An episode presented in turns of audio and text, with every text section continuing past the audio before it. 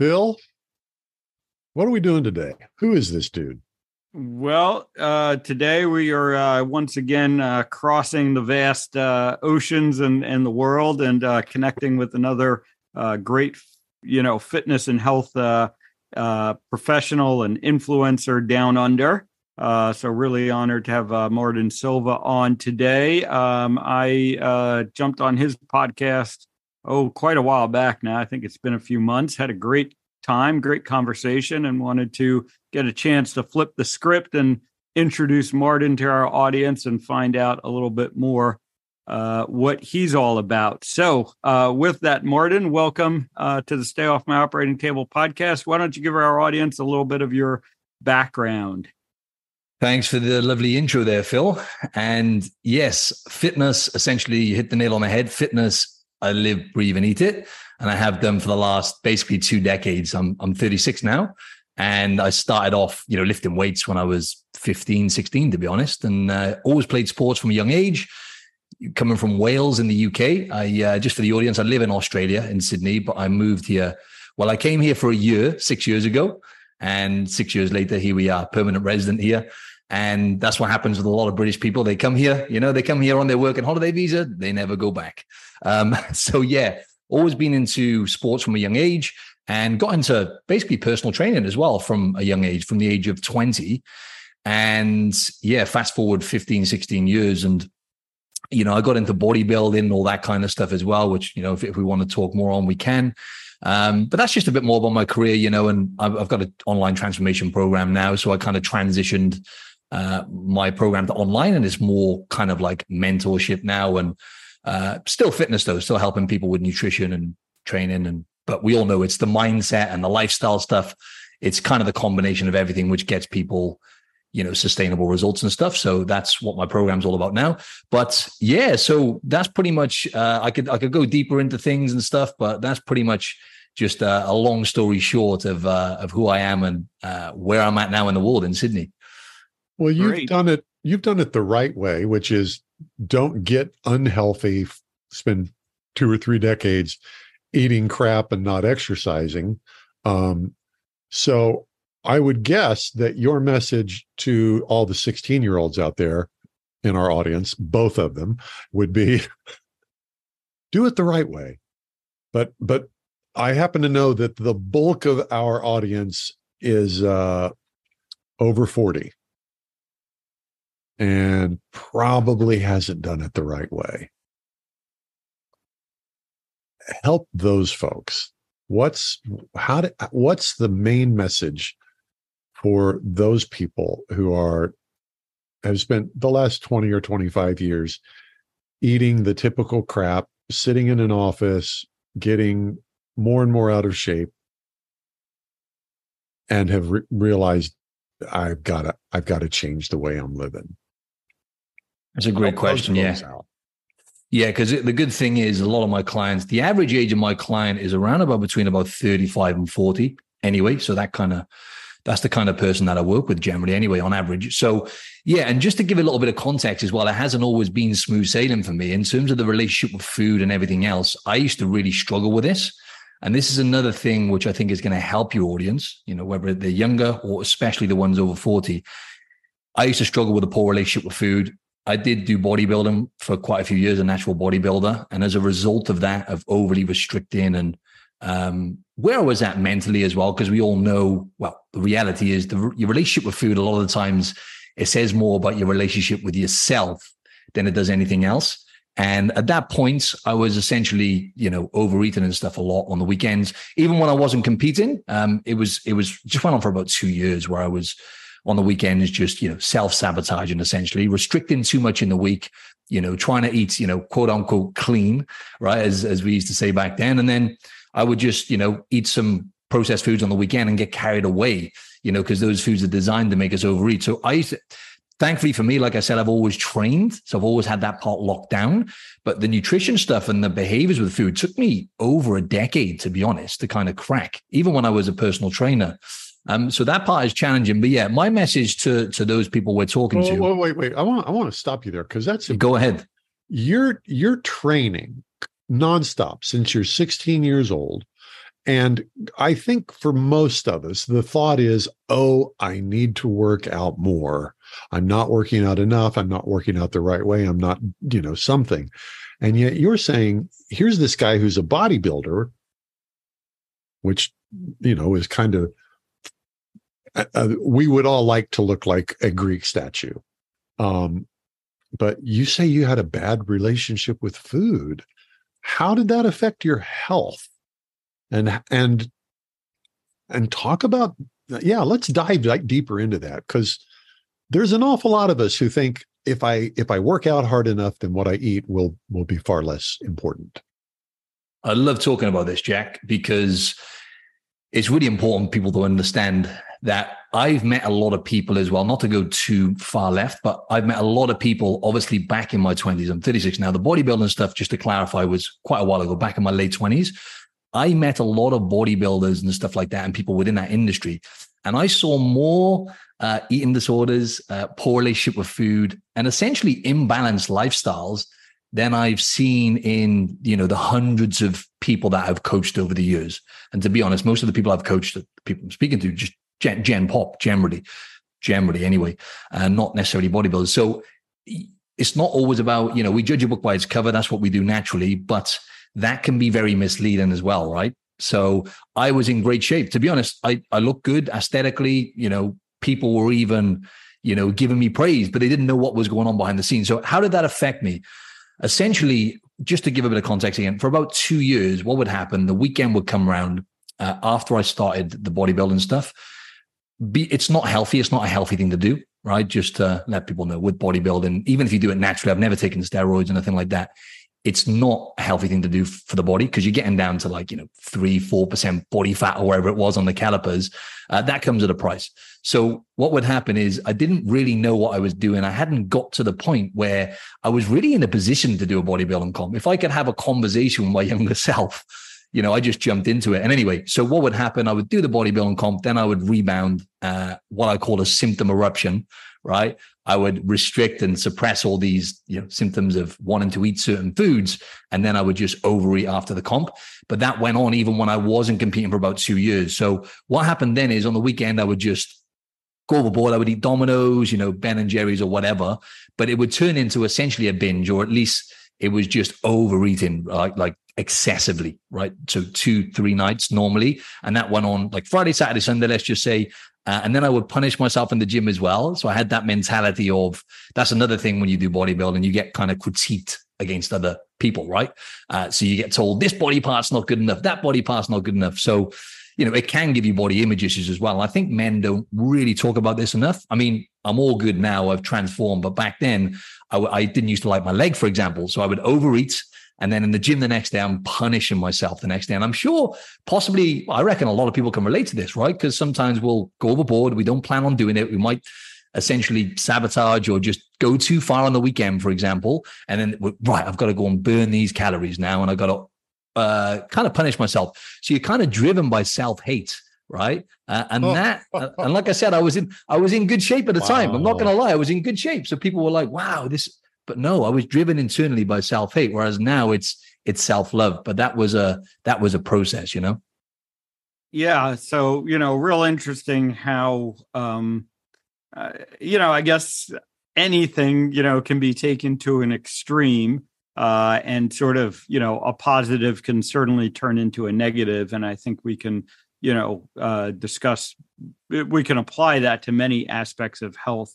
Uh, I just uh, to to take a little bit of a step back, you know, one thing I don't think we've really talked about uh, uh, previously on the podcast is you know the difference between uh, kind of bodybuilding, uh, what you were doing, and strength training, uh, and uh, you know people might not recognize that you know there really are different approaches if you're trying to get you know kind of a better physique uh, versus just building strength, just building muscle. Talk talk about that a little bit. Yeah, yeah, that's a that's a good question. So I wish I would have known back when I was actually doing bodybuilding that actually if you focus on strength, for example, maybe doing a lower rep range and actually just focusing on performance because this is an important thing for the audience regardless of age. when you focus on performance, so right, I'm going to focus on getting stronger. For example, I'm going to try and get stronger with my squats, my deadlifts, however that looks like to you. It switches your mindset away because let's be honest, you know, most people want to improve the way their body looks, right? Uh, at least 90% of people, let's just be honest. But if you focus too much on that, it becomes a bit obs- it can become a bit obsessive, but also you don't really maximize the results. So if I could go back, I would have focused more on lower rep range and and kind of my programming would have been uh, more smart, for example, right? So, and for anyone listening back to this, if they do strength training, they go to the gym and lift weights, right? It's whatever rep range you're not doing, for example, is the one that's going to get you better results. So back then, I was just I was just doing like eight to ten reps, eight to twelve reps, typical hypertrophy bodybuilding training for years, and then I would do. Then, like I said, I would hammer myself in the gym then and do the high volume stuff. But I always thought exactly what Phil said then. I was like, oh, okay, so strength training, if I do like, you know, maybe one to six reps or one to five reps and focus on getting stronger, that's not really going to help me aesthetically. But it does, right? Because it's just another form of hypertrophy you get from that. And it just gives you generally makes you you kind of like add density to your muscles.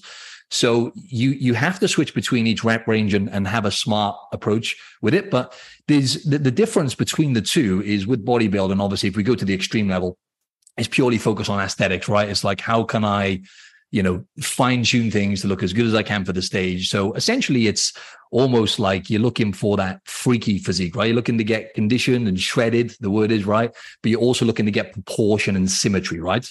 So it's, but I think people want that anyway. A lot of people want a aesthetically pleasing physique, right?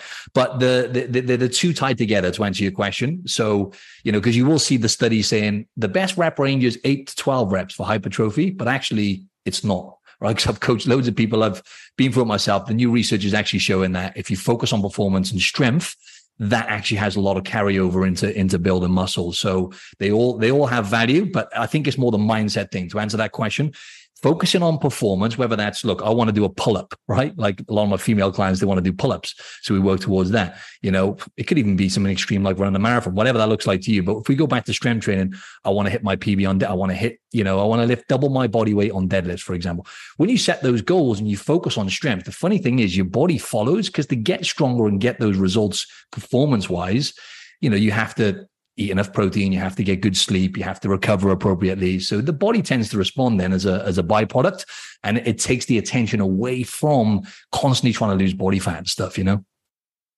Yeah, great, uh, great point. You know, the mindset uh, part of this is so interesting. Uh, you know, they've done uh, studies uh, where they had people just picture, you know, lifting weights and really, you know, in their minds that they were going through uh you know lifting weights like doing a curl for instance. And they've shown that you can actually improve your strength grow your muscles uh just by doing that without actually lifting the weights.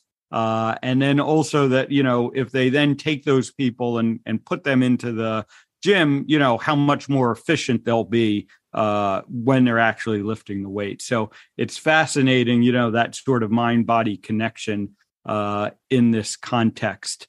Um, so, uh, you know, uh, this kind of leads us uh, to the age old question. You know, if someone comes to you and they are, you know, eating poorly and not exercising, you know, not doing any sort of resistance training, uh, what what do you tackle first? What do you think is more important? How do you uh, kind of approach that person?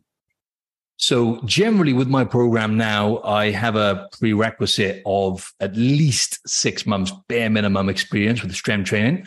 That being said, I have coached a hell of a lot of people over the years, right, who didn't have any experience, especially when I was personal training. Um, so with the example you used there, the first thing would be simply if they're not doing any strength training, right? I always say to people the cornerstone of what you're doing with your exercise, fitness, and health, with your training element, it needs to be strength training, right? So I would literally start someone with strength training. I would say to hire someone in person if you've never lifted weights before and you want to get into it and learn about the mechanics and actually get the consistency there and make that a you know like a habit that you want to cement in, then definitely just start there. I would say to start there, and then I would um I would do that probably for you know, a month, two months or whatever before I even, even a month. It depends on the person. Obviously, the answer is always going to be it depends, right? But for the average person, strength training first, start there, get some momentum with that, maybe a month, two months. And then I would start looking at. So, just to give you an example, a better, better way to describe this when I used to personal train people, I would have them just lifting weights, focusing on technique. Before I even mention anything really about nutrition, I would wait a few weeks, maybe even a month, and then I would start making small changes with that. Okay, let's have a look how you're eating, how you're eating outside of the gym. And a very, uh, I think, helpful tool. I wouldn't recommend this long term, of course, but just to track how much protein you're eating. There's so much value in that, even doing that for a few days or a week, right? It doesn't have to be, you know, forever. Just to, because I would get my clients to go, right, let's have a look at how much protein you're eating first and foremost, right? And then I would get them to track it. And a lot of the times, especially if it's the average person, they're grossly under eating protein. So that's an I would I wouldn't I'm not going to say easy win. It's a simple win for us then to go, okay, first thing we're going to do, increase protein intake. But the important thing is people try to change too much or they set unrealistic goals. Okay, I looked online, my protein target should be, let's say, let's say it's a 60 pound woman. I've got to have a pound, because you know, they, they'll say about a gram of protein per pound of body weight is, I guess, you know, kind of optimal if you're looking to if you're looking to build muscle and everything else. So they're going from, you know, maybe half that or a third of that. I'm going to hit that target now, but you're not, you know, to be realistic, you're not, the likelihood of you sticking to that and being sustainable with that is, is, is slim to none. So I would start them off slow and just increase protein a little bit. If I can get maybe some protein in for breakfast, because this is a big thing where I see a lot of people go wrong is, and not necessarily go wrong, but they struggle to hit protein is they're just having, you know, really, they're not having any protein for breakfast essentially and they're just having you know carbohydrates or whatever. Uh, and then you know they might have a little bit for lunch and dinner. And what i found is a lot of people they don't really know what high protein is as well. A lot of people kind of say yeah i eat a lot of protein. And then you get them to track and it's like you know they've had like a handful of nuts you know a bit of cheese. And then if you're lucky they've had like a protein shake. And again they're grossly under eating so it's educating people. And that's why i think there's some value in just tracking that. Maybe you know you can use apps and stuff just tracking it to get that awareness and understanding. So that would definitely be the first protocol. One, let's get momentum with strength training and do it appropriately as well. That's why I say, you know, you need to be doing it appropriately because a lot of people, they'll just start lifting weights, you know, freestyling workouts. You know, you got to, and, and, pushing too hard. A lot of people are trying to go from zero to 100. That's what people tend to do. So you got to do it appropriately with the right intensity and, you know, technique and stuff. Then I would say protein, right? That's going to be the big rock because that's ultimately going to help you maximize results, recover. And that's a whole nother rabbit hole, right? You know, it's going to blunt your appetite. It's generally going to speed your metabolism up as well. So your body burns more calories by itself. Uh, and that's the beauty of those two things lifting weights and having high protein. Your body's going to burn more calories by itself. We had I had this chat with Phil when we did the podcast. You know, you, you want to get your body to automatically burn as many calories as it can by itself anyway, if you're looking to level up your physique and health. Um, so they're the first two big rocks. And then obviously just movement is another is another kind of easy win, really, is just having a look at how much people are moving because a lot of people back then they used to come to me and go, you know, I, I train a lot. Um, they might already be doing strength training. And then when you shine a light on their movement, they're actually only doing like three, four, or 3,000 steps a day because they've got a sedentary job and they weren't even aware of that. So again, I'll maybe get them to get a Fitbit or something like that, track their steps, and then they're aware of it. Okay, let's start with an extra 15 minute walk a day or an extra 2,000 steps. So again, setting realistic goals that I know that person can stick to. And that looks different from person to person. So they're the three kind of big rocks. And sleep is obviously goes without saying. That's always going to be number one, right? But that's another conversation. I can remember um, there was a period when I, I I had some physical challenges that kept me from lifting, and I had heard what Phil had talked about that this this whole thing of visualizing yourself doing this, and I love deadlifting. So I'd lay in bed at night, and I would, in, in a, as much detail as I could, visualize visualize myself loading the plates and stepping up to the bar and gripping it and bending down and feeling the bar pull up over my shins and um, more than anything, it was it was kind of relaxing. I loved the feeling of doing that, and it gave my mind something to do rather than just run around like a a, a chimpanzee on crack. Um, but I can't say I ever saw strength improvements from that. And I'm wondering if it's because I was also eating like crap at the time.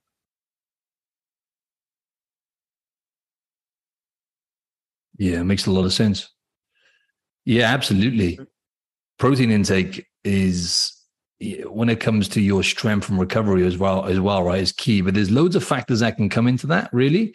But yeah i think you hit the nail on the head and obviously phil will tell you as well if it's like the old you know cliche analogy right? If you've got a car and you put in poor quality kind of gas in it right at some point it's going to burn out.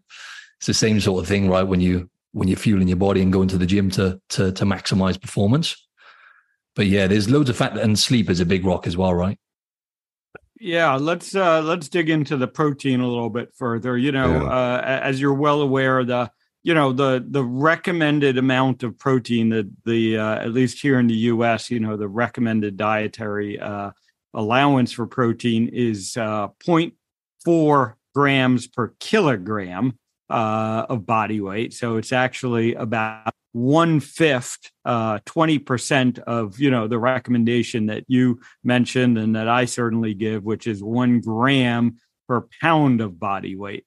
Uh, so, you know, why do you think there's such a difference there in what the, you know, the mainstream recommendations are around protein intake? You know, what what guys like you and I recommend for protein intake and then uh, I'd also like to get your perspective on sort of, you know, what the best proteins are uh, to be uh, building that uh, dietary approach around. Yeah. So I would say, first and foremost, I mean, if we go into that conversation of the advice that we get from the government and everything, right? I mean, if we just like join the dots and in terms of nutrition, I mean, let's just be honest, it to say the least, it hasn't hasn't necessarily been the best, right? So I think when it comes to the protein intake, they give you that amount, which is essentially probably going to keep you alive, right? But there's a fine line between between having, I guess, I wouldn't even say that's adequate protein, the amount you mentioned there. To be honest, I would say all the other things, the knock-on effect of having enough protein, it's like it's multifactorial because when you look at that, I see this pattern time and time again. If someone, for example, came to me and the re, the amount you said there, which I think you said 0.4 grams uh, per kilo, they're going to be not making the best decisions with food. It just it's just a behavioral pattern I've noticed because then they naturally tend to fill up the remaining amount of calories that their body, the signal their body tells them to eat. You know, they end up filling that up with you know fats and carbs, and then generally just their macro balances out and they're overeating calories a lot of the time. It's just a, a, a, pattern that I picked up on. So that's the first thing there. And in terms of the why behind that, um, it's hard, it's, it's kind of hard to answer that, but I really do think that it's just, and there's a difference between optimal and survival, right? So surviving and thriving. And you know, there's new research coming out now anyway with with the, the higher amounts of protein uh, being beneficial anyway for lots of different things. But in terms of what you asked then about uh, sorry, what was the second question? Then you said about uh, protein types of protein. Yeah, types of protein. Yep, yep. So the types of protein, I would always say, you know, it's always going to come down to the animal proteins, right? I mean, we can't really argue that. The research is clear on this in terms of the bioavailability of the proteins, not just the number in grams, because you could hit, let's just say you hit an optimal amount of protein and you've done it through plant-based foods or you did it through animal-based foods obviously the animal-based foods not only are they get the proteins the amino acids going to be more bioavailable but also you're going to get depending on the types of animal sources you eat you're going to get a lot of micronutrients you're going to get all the benefits and the nourishment that you need from eating good quality obviously quality matters um, animal-based proteins right? So i would say first and foremost um, and it depends on what the person's goal is. So if the person is you know looking to lose weight and it, it really depends. But I would say, just gem, as a general rule of thumb, I would always go with the the grass fed beef as as number one, uh, because obviously it's probably one of the only foods you could eat by itself and likely not get a nutrient deficiency. But I definitely wouldn't necessarily recommend that, right? I just want to be clear here. I'm just giving you an example of, of kind of how powerful it is because you get most of the micronutrients you need, minerals, etc., and a nice balance uh, and the protein, proteins and fats. So you get pretty much all the essential nutrients you need uh, and high protein, right? Then obviously I would say eggs as well. You know, getting them in daily because again the same sort of principle. egg white, yes, and an egg white, you're going to get, say, four grams of protein. In the yolk, you're going to get about two or three grams. But in the yolk, you know, an egg yolk is like the perfect multivitamin basically with the balance of micronutrients and the, the, the balance of fats etc so i would i would go with those two as number one and then i would just say any kind of uh, lean protein sources whether that be chicken thighs or uh, chicken breast uh, you know things like salmon if you can get wild salmon or you know ocean fish salmon mackerel those kind of things if you can get good quality because then again you're getting omega 3s you're getting a lot of different other uh, nutrients in those foods as well as the high protein. But then at the same time if someone can't get away with many calories then you know it's tough to have those fattier like if they're having salmon and beef every single day you know it might be slightly too many fats for for some people but again i would say to just go for that really. Um and then you know a lot of people do struggle though to be honest guys to to hit it all through whole foods like if we if we be realistic here, most people are not going to eat that much meat. They're just not going to. The average person, they're going to really struggle to hit high optimal protein with just real foods.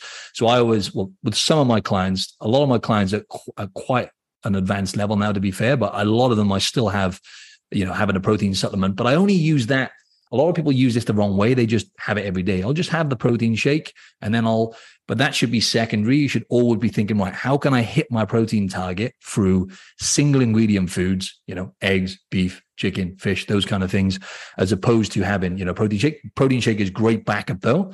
And if you're grossly under eating protein, I think it's going to be important to include that regular, at least to get you hitting the target. Um, and yeah, uh, plant based foods, I just wouldn't really recommend as a as a protein source. But if people, there might be a lot of plant based eaters here, and there's ways you can do it. I do have literally one client who's vegetarian and one who's plant based, and, and we make it work. Obviously, they do have to have a supplement, and then they have to have like certain combinations of foods um, to kind of hit that to, to make sure they're getting a good balance of amino acids. You know, hope that was yeah. helpful. Yeah, definitely. Um, uh, the you know uh, the the plant based the the uh, non animal protein approach becomes very challenging because uh, they really don't provide that complete amino acid profile that you need, and you have to sort of mix and match to uh, to get that or supplement. Uh, when it comes to protein powders, and I agree with you, you know, uh, they're they're uh, certainly shouldn't be your primary source of protein, and they really should only be used if you know you, you just can't get it from whole real food in adequate amounts. Uh, it, what what do you recommend when people are trying to figure out a good protein powder or you know uh, protein supplement to use? Yep. I always recommend generally i'll point them towards you know it's always the quality that matters right? So i'll always point them towards some type of grass fed you know uh, good quality protein powder where it's not just because I'll be honest, you know, most of these protein powders out there, they've got the artificial sweeteners in and stuff, and people are just not aware of that and not aware of the ones to look out for.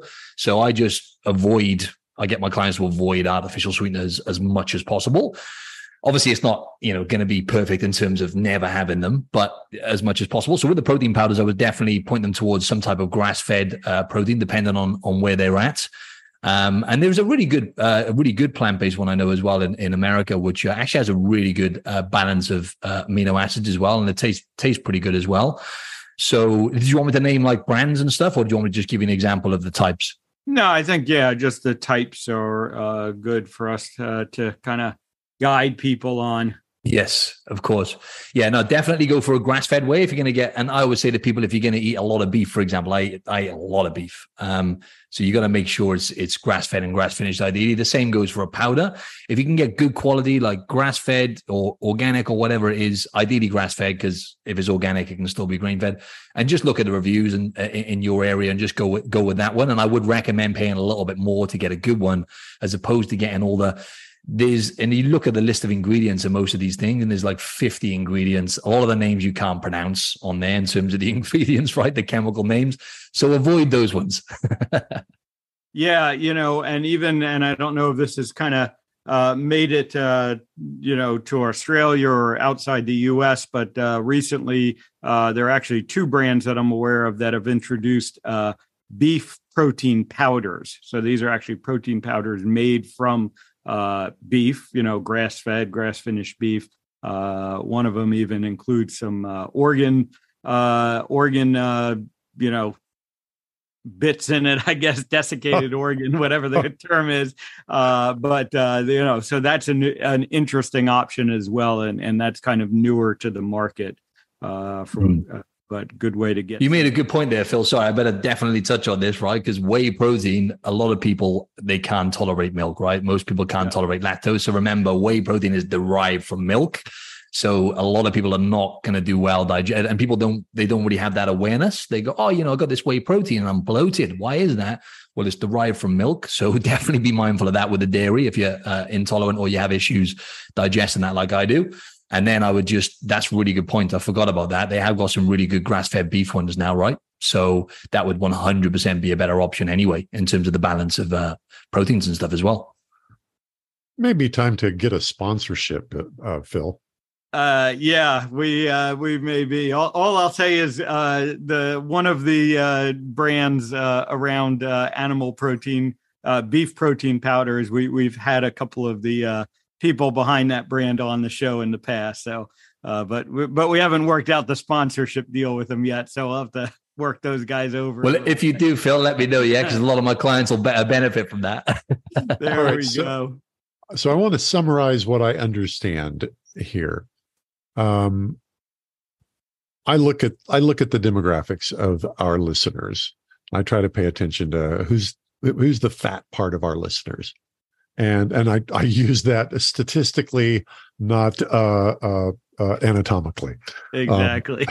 Um, the less fat now since they've been listening for a amount of time. So uh, the the majority of our listenership um, are guys are are tend to be male and tend to be um, guys like Phil and I, uh, 40s, 50s, and I might be slightly older than that, but I'm not going to cop to it.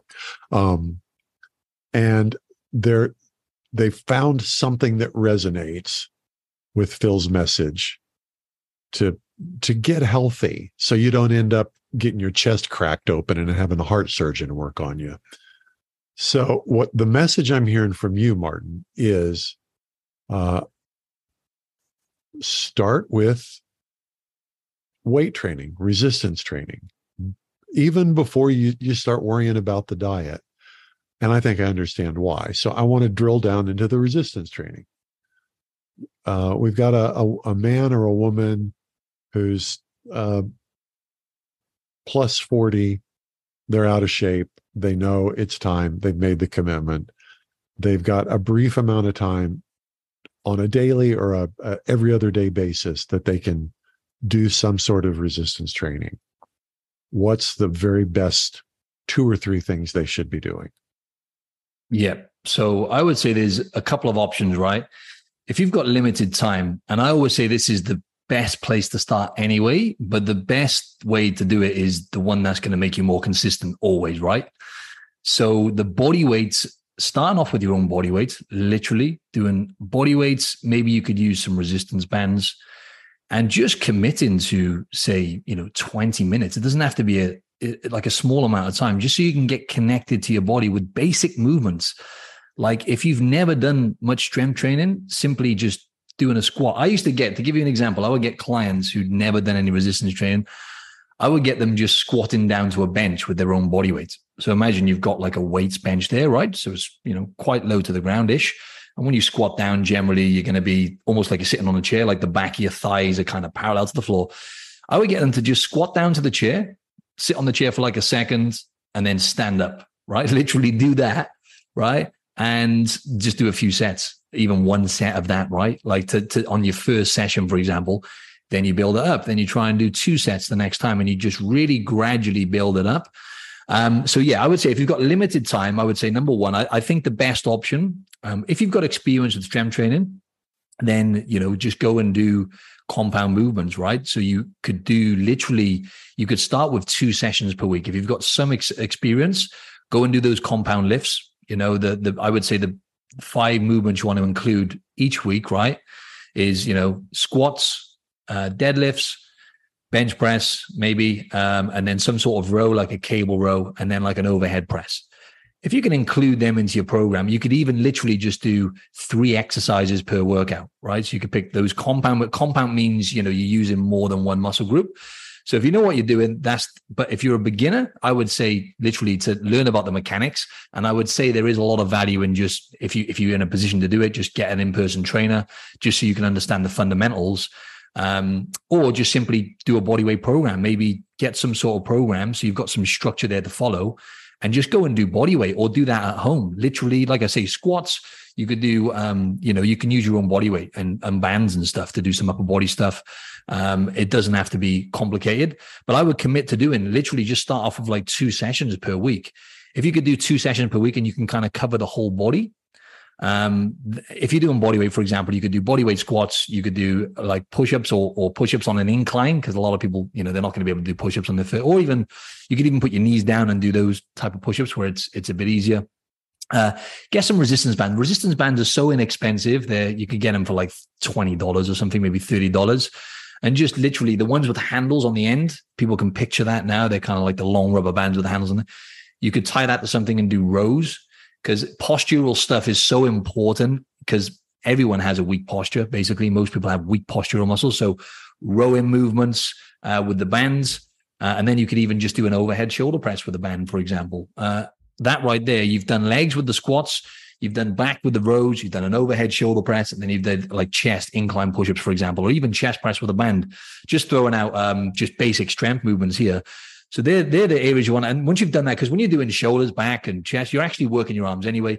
So that pretty much covers the whole body. So it doesn't have to be complicated. So pick those compound movements and basically do them do them frequently. Two workouts per week to start with, two full body workouts. Um, then if you could just really focus on being more active on top of that uh, for the average person, so just just walk more. Uh, just keep it really simple and walk more, like an extra 15 minute walk a day, for example. And that's going to be a great place to start. But where most people go wrong, so many people go wrong with this, they they go from zero to 100. Yeah. And that's why most people fail because they, they, it's not sustainable. You, you, you need to make changes that you can stick to. You need to make permanent changes. I want everyone to get this into their head. The changes you make need to be permanent lifestyle changes right? So you've got to start slow and you can add. And after a month, I've been consistent with those two sessions. Fantastic. I'll add a third session in. And then you build that momentum slowly over time rather than throwing a kitchen sink in at the start and then essentially sabotaging, which unfortunately is what most people do. What um what would you say is a common uh, area that people neglect when it comes to resistance? So you resistance exercise. You mentioned the postural stuff um, and uh, I'd love to hear what you know people who come to you and maybe they've been you know training for a while uh, but not really doing it in a well structured way. What what do you find is most often neglected in that? Yeah, and that's most of the people that come to me nowadays. They're normally at a good level with their training and they're in pretty good shape, but they want to optimize and get to the next level. So what I'll do with these people is I'll look at like the programming they're doing, and for the most part, they're training hard, but they haven't got that smart piece. So they're doing the typical, either doing the the split training where they are doing the typical bro splits if it's a guy, or it might be a female and she's just the, scared. What's the typical bro splits? The typical bro splits, yeah, that is you know going chest one day, biceps one day, you know, back one day, shoulders one day. So essentially, they're training each body part only once in a week. This happens a lot. So they're don't forget hammering, leg day, though. Leg day. Oh yeah, yeah. Skipping the leg right? day, of course. that old chestnut. That's what I did for the when I started lifting when I was 16. I literally skipped leg for three years, and it came back round to get me. Then, so I had to I had to catch up for another three years. I was literally just training chest and guns for two years, and I'm not exaggerating. So, uh, um, nothing to do with vanity, obviously, or trying to attract the opposite sex at that age. You know, uh, of course it was. Um, but yeah, so basically, it's the they're not training the body parts often enough. So this is a really good point. Uh, something for the listeners to be aware of is if you spread the volume out over the week, so a lot of people come to me, they hammer in the volume in each session. So they might do chest on a Monday, then they're not touching chest for another week, legs on a Tuesday, no legs for another week, right? So they're instead of doing all of that volume, they, let's just give an example. Let's say they're doing, for argument's sake, 21 sets on chest in one session or 21 sets on legs in one session. Then they do it again a week later, right? If you spread that volume out, for example, over three days, so let's say instead of doing an hour of legs on a Monday, let's say you do 20 minutes Monday, 20 minutes Wednesday, 20 minutes Friday, right? So instead of doing maybe 21 sets in one session, you're doing seven sets Monday, seven Wednesday, seven Friday. The research shows you're going to get way better results, right? And this is this was a game changer for me about even around about seven years ago when I started tapping more into the science when I finished the bodybuilding stuff and training at a moderate intensity generally, right? Um, so that's why full body training is is more beneficial a lot of times. So hitting the body parts more frequently, just changes the game. And people are blown away, like within the first, say, four weeks. They might have been training for a long time, years, maybe even decades, over a decade in some cases. And they see their body respond faster than they have in ages just within that first month because they're hitting the body parts more frequently. They've toned down the intensity a little bit. So they're actually doing a little bit less intensity and they get better results. So that is an important piece I think people should take away. And that's why I always say most people listening to this now, the average person, you know, 80 to 90% of people, or just everyone listening back to this, you're going to get better results doing full body, say two, three times per week than you would be, you know, hammering each body part, say, you know, five, six days a week, especially if you're just starting out, because the likelihood of you, the behavioral thing, the likelihood of you sustaining five to six sessions a week, first and foremost, forever is very low unless you're an anomaly. And then secondly, it's just not a smart approach. You're going to get way better results for less time if you just do you know, full body, say two, three times per week, three times per week, ideally. And you just do, say, one or two exercises per body part, one exercise per body part. So it could be squats, you know, bench press, it could be a pull up, it could be a shoulder press. And if you want to do arms or, and core on top of that, fantastic. That's a bonus. And then you do different exercises each workout for each body part, if that makes sense. And that's going to maximize results. So that that frequency, different, that training frequency is key. Different exercises for for each body part on different days. Yes. So, so I, am going to do a full body workout three days a week. Yeah. But my shoulder, I mean, I'm going to do shoulders three days. I'm going to do some sort of shoulder work three days a week, but it's a different exercise each day. Is that what you're saying? Y- yes, that that's right. That's right. And there needs to be a way I can send people. Uh, I got I've got like something I can send the audience if you want me to do, send you the link or whatever, yeah. just so they they've got something to follow. But very simple. Good question the compound movements, right? The old school movements are the ones that work. So, for example, let's just use legs for example. Uh, I always say to include, and pe- most people, you know, nine out of ten people, they just can't squat properly with good form with a bar on their right. back. Like nine I've, out, I've quit not... squatting. I've just decided okay. it's not worth it. uh, you've quit altogether. Yeah, I deadlift. Okay. I. Okay, cool, cool. So yeah, but, I would say a goblet you know, squat. I'm an old part. in front of you. Are you able to squat though? You, you, can squat with your body weight, and there's no injuries or anything preventing you from doing that. Oh yeah, I, I, yeah. Okay. Well, a simple thing would just be to hold a dumbbell in front of you, Jack, instead, like, and do that like a goblet squat uh-huh. just so you're doing that movement because obviously it is a fundamental movement, right? We want to make sure we do that just for like longevity and stuff. And providing you haven't I should have said I should have said I don't do back squats anymore. That's oh, got you. Okay, that's fine. I was just trying to I was trying to give a bit of uh, feedback then for the audience as well because that would have been helpful for them as well because a goblet squat. But yeah, I, I would just say, for example, for legs, do some form of a deadlift. Again, that's a fundamental movement, right? Especially as we get older you know, picking stuff up off the floor, hip hinge, you've got to be able to do that, right? So some form of deadlift is very technical. It's the highest risk movement. So I don't I have a disclaimer here. Don't just go and do barbell deadlifts from listening to this podcast. You've got to do it properly. So I'll get people doing um I would get people practicing the hip hinge first. So like a Romanian deadlift with a bar, for example, where you just hinge from the hips. So for the audience listening, your legs are kind of straight. You've got soft knees you've got the bar in front of you or dumbbells and you just you, you push it, you slide in your hips back. But again, I don't want to recommend people do this if they're beginners. You need to know what you're doing with that because it's it's high risk. But some form of deadlift, uh, a single leg movement. Then let's say on a Monday you've got deadlifts, whatever type that is. It could be a sumo deadlift, it could be a single leg uh, deadlift with dumbbells, or even a Romanian deadlift. Then on a Wednesday, you could do um, some type of uh, single leg movement. So whether that's some type of lunge, ideally, uh, reverse lunge, I, always, I would always say is the best because it's very functional. So two dumbbells by your side, step behind you, or, or back step lunge, whatever you want to call it. Step behind you, and then push off the front foot and kind of alternate legs. That's more functional because you get more activation on the glutes there. And then on the on the Friday, for example, for legs, you could do some form of squat. So like a goblet squat And it really depends on how advanced the person is and what body parts they want to focus on more. You know, you could do two exercises for legs, depending on the level of where you're at, or if you need to develop them more. Uh, but that's just an example, literally. So one exercise, um, you know, per foot, and then you could do that for every body part. So chest would be an incline press on a Monday, a, some sort of some form of flat press uh, with dumbbells on a Wednesday, and then a flat barbell press on a Friday, right? So again, it's not complicated. And for back, it would be a row like a bent over row with a barbell on a Monday, a cable row, for example, on a Wednesday, and then a pull up on a Friday, right? So you see how simple it is. Just making sure you're doing those those movements which get you bang for your buck, essentially, and they're they're functional movements as well, which which a lot of them we need to perform as we get older. You know. I keep then, hoping somebody will will come up with a program that um, doesn't have any of that stuff in it that I don't like doing. Like, like you just said, the, the single leg stuff. I hate. So do I. Yeah, my clients hate it as well. Yeah, yeah, yeah.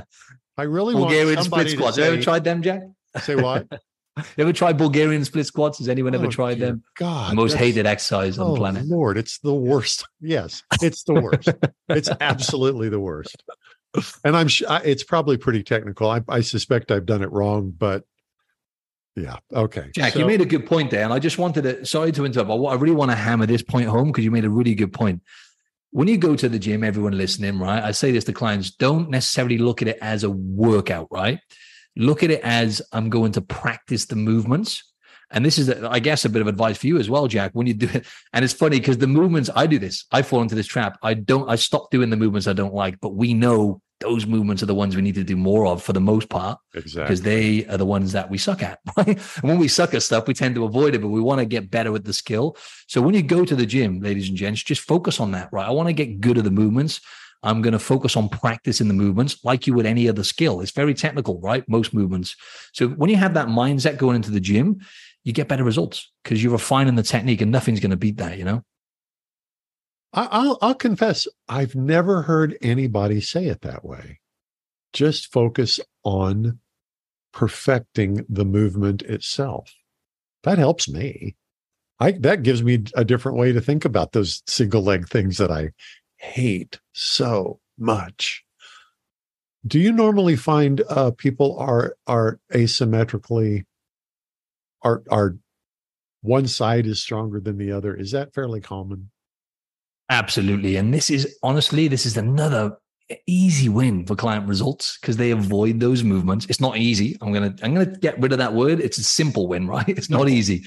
It's a simple win. Simple and easy are different, but those single leg movements everyone needs to do more of to be honest including myself because i tend to avoid them right i make excuses oh it takes so much longer doing the single leg deadlift you know because it adds a bit of excuses so i just like to go in and just rip you know rip the weight like most of us but um, I always do force myself to go back to that. Yes, everyone has discrepancies. Most people, pretty much everyone. So one side is more dominant. Uh, and that's how people end up getting injured as well. It's these subtle imbalancements that they have that you're not really aware of. You're distributing more side on one, on you know, more, more weight, for example, on one side when you're doing yeah. a deadlift. So that's why you know a single leg deadlift is actually very technical uh, movements, but you know, practicing that, like I say, the practicing word, um, practicing that and getting good at it, and literally just you can do this with no weight. This is a fantastic movement for the audience. Just balance on one leg, and just reach out and, and touch your toe, keeping your spine straight, of course. So you're not just like rounding your lower back. Back straight, balance on one leg, right? Touch your toe. And even better, if you can pause at the bottom, right, for maybe five seconds where you're touching your toe and then stand up. Do 10 of those on each side and a few sets of that. And that's essentially the same movement as a single leg deadlift. Start there, do those toe touches. It gets you connected to uh, the movement and obviously improves balance and stability. Uh, and those two things, balance and stability, are the key things uh, with those movements. But yeah, just to answer your question, those single leg and single arm movements, you'll actually get way better results. You'll build muscle. So number one, you're going to build muscle, more muscle by doing those movements, and that even that even um, even single leg, uh, single arm rows, or it could be like an alternate arm dumbbell press. You know, lunges, Bulgarian split squats, any unilateral movement, which is single arm or single leg, you're going to build more muscle because it's novelty for the body and it's a weakness you have. And also, you're going to get stronger when you go back to, say, squats, for example, or deadlifts. You get so much carryover, and you you really kind of increase your strength then on those movements as well from from doing that. you know, before we uh, wrap up this masterclass on training, and this really, I think, has been great. Uh, one other uh, thing uh, I'd love to hear your perspective on. One of the things that I have found most useful in uh, advancing my training is slowing down. Uh, you know, and you mentioned it before that you know we want to go in there and rip out those sets and just uh, you know bang them out as quickly as possible. Uh, but uh, you know, really taking the time to do a set properly and slowly to do each movement you know kind of properly and at a controlled pace uh, i find is a, a, big game changer when it comes to comes to uh, resistance exercise i'm glad you said that right because i almost skipped the most important part there which is the tempo and this is something i'm always playing with with clients for example for the audience or for you guys right how many times you look around the gym and see people doing slow reps i mean it's very rare I, I don't think i ever see it to be honest right no one does it. Pretty much not anyone does it. You know, again, you know, it takes longer to do the session. That's my excuse. So it just takes too long. I want to be in and out in an hour. But no, that is one of the most important. I would say the best variable you can play with is just simply slowing down the reps and taking the weight down. I can't stress this enough, especially guys, because when I used to coach guys back in the day, it'd be like, yeah, you know, I can do more weight. No, you can't. Actually, we're going to take the weight down and focus on your technique. Whereas generally females would be, oh yeah, I don't think I can do more, but they can. So slow down the reps. Um, and if you can do, for example, like a three second negative portion of each rep, right? So for example, when you're doing a squat, three seconds roughly on the way down, pause at the bottom for one or two seconds, and then come up for maybe one second, right? So there's slow reps. You know, each rep's going to take you five or six seconds. But that negative portion, remember for everyone as well, generally you're actually damaging the muscles or, or essentially, I guess, sending a muscle building signal more on that negative portion of the rep. So like slow down on the way down on the lower end portion of the rep. So whether that's a squat or a dumbbell chest press, as you're lowering it down to your chest, three seconds, pause at the bottom for a second or two, and then push up. And you do that on all those movements, and I guarantee you're going to get fantastic results. And a lot of people talk about, I don't want to kind of overwhelm people here with information, but a lot of people talk about, you know, progressive overload, which is the key for building muscle. For example, you have to add more volume, whether that's simply adding a little bit more weight week on week or, or adding more reps. But no one ever talks about slowing down the reps and that is another way to overload the body. I would argue for most people, the best way to overload the body, slow down the reps instead. Or I do this with clients, slow down the last three reps on every set, right? Do that on every single set. Just slow down the last three reps, make them slow, make them painful, right? And watch what happens, right? So that is, I'd say, one of the most important variables. And I would, get, I'd love everyone to kind of really focus on that because that that that makes you focus. It forces you to focus more on technique and that mind muscle connection as well. Ooh, that's that's a that's a good point. There is that I'm at the end of a set, and that's normally where you're not physically wearing out, but you're kind of mentally wearing out. And if I force myself to slow down there, um, aside from this this exercise of the will to make it happen, I'm having to focus much more on the actual technique because that's where we get injured is right is when the technique breaks down. Seems like it. I know it, it's been for me. I love that. I've i've picked up a couple of little things here today that i i've never heard before. I'll go back yeah i think this has been uh, a this has been a great uh, master class on uh, on training, and uh, you know certainly uh, a, a, very important uh, aspect of uh, improving your health. so, Martin, for people that want more, and I'm sure they're going to want more now, how do they connect with you? Yes. So, first of all, thanks for having me on. I really, really enjoyed that. Some great questions there as well. So, yeah, you can find me on my podcast first and foremost is optimize your body. It's optimize not spelled the american way. It's spelled with an se on the end instead of a ze so optimize your body. Is on all platforms. Definitely check that out. So much good content on there. Uh, my main platform i guess is instagram. So i would definitely follow me on there at martin Silva fitness. And yeah in terms of any coaching inquiries and stuff like that the link is in my bio on instagram but um, yeah, so you can just basically there's a coaching inquiry form basically in the link in my bio on Instagram.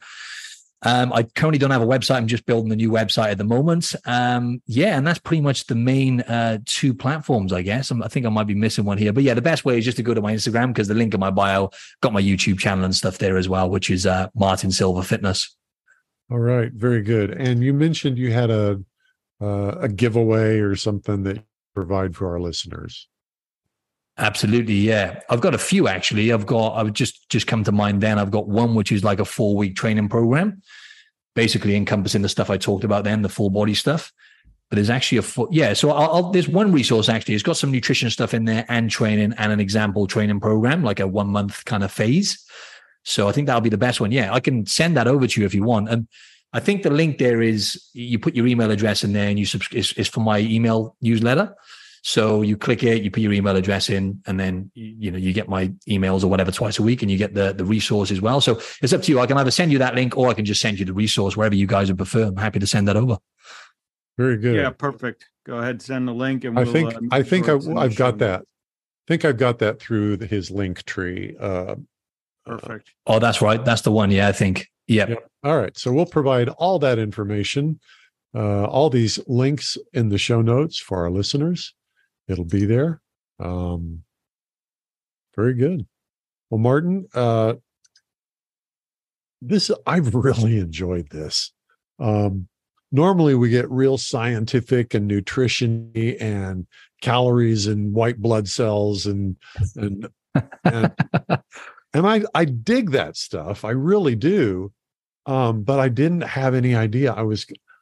Uh, this has been it's been personally inspiring for me today uh, because I've been a little stuck. To be frank, I've been a little stuck with the lifting lately, and uh, it's just inspiring to have somebody talk me through some of those things. I think I feel like I've got a mental strategy now to uh, to kind of break me out of my rut, and uh, I'm appreciative. Thank you.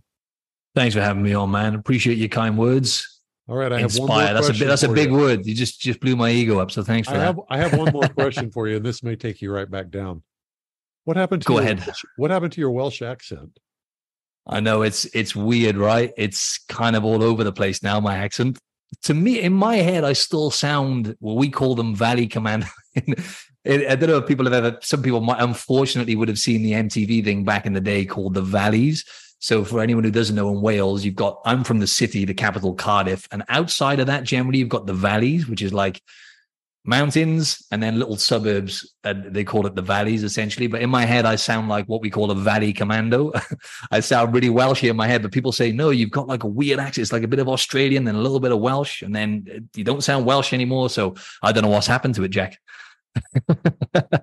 well, I think I think pretty well all the all the English speaking world as a rule, loves to hear the Australian accent. So it was probably a wise decision on your part to to pick that up. I approve. For sure. It's a win. All right. For Martin Silva and Dr. Philip Ovadia, I'm Jack Heald. This is the Stay Off My Operating Table podcast, and we'll talk to y'all next time.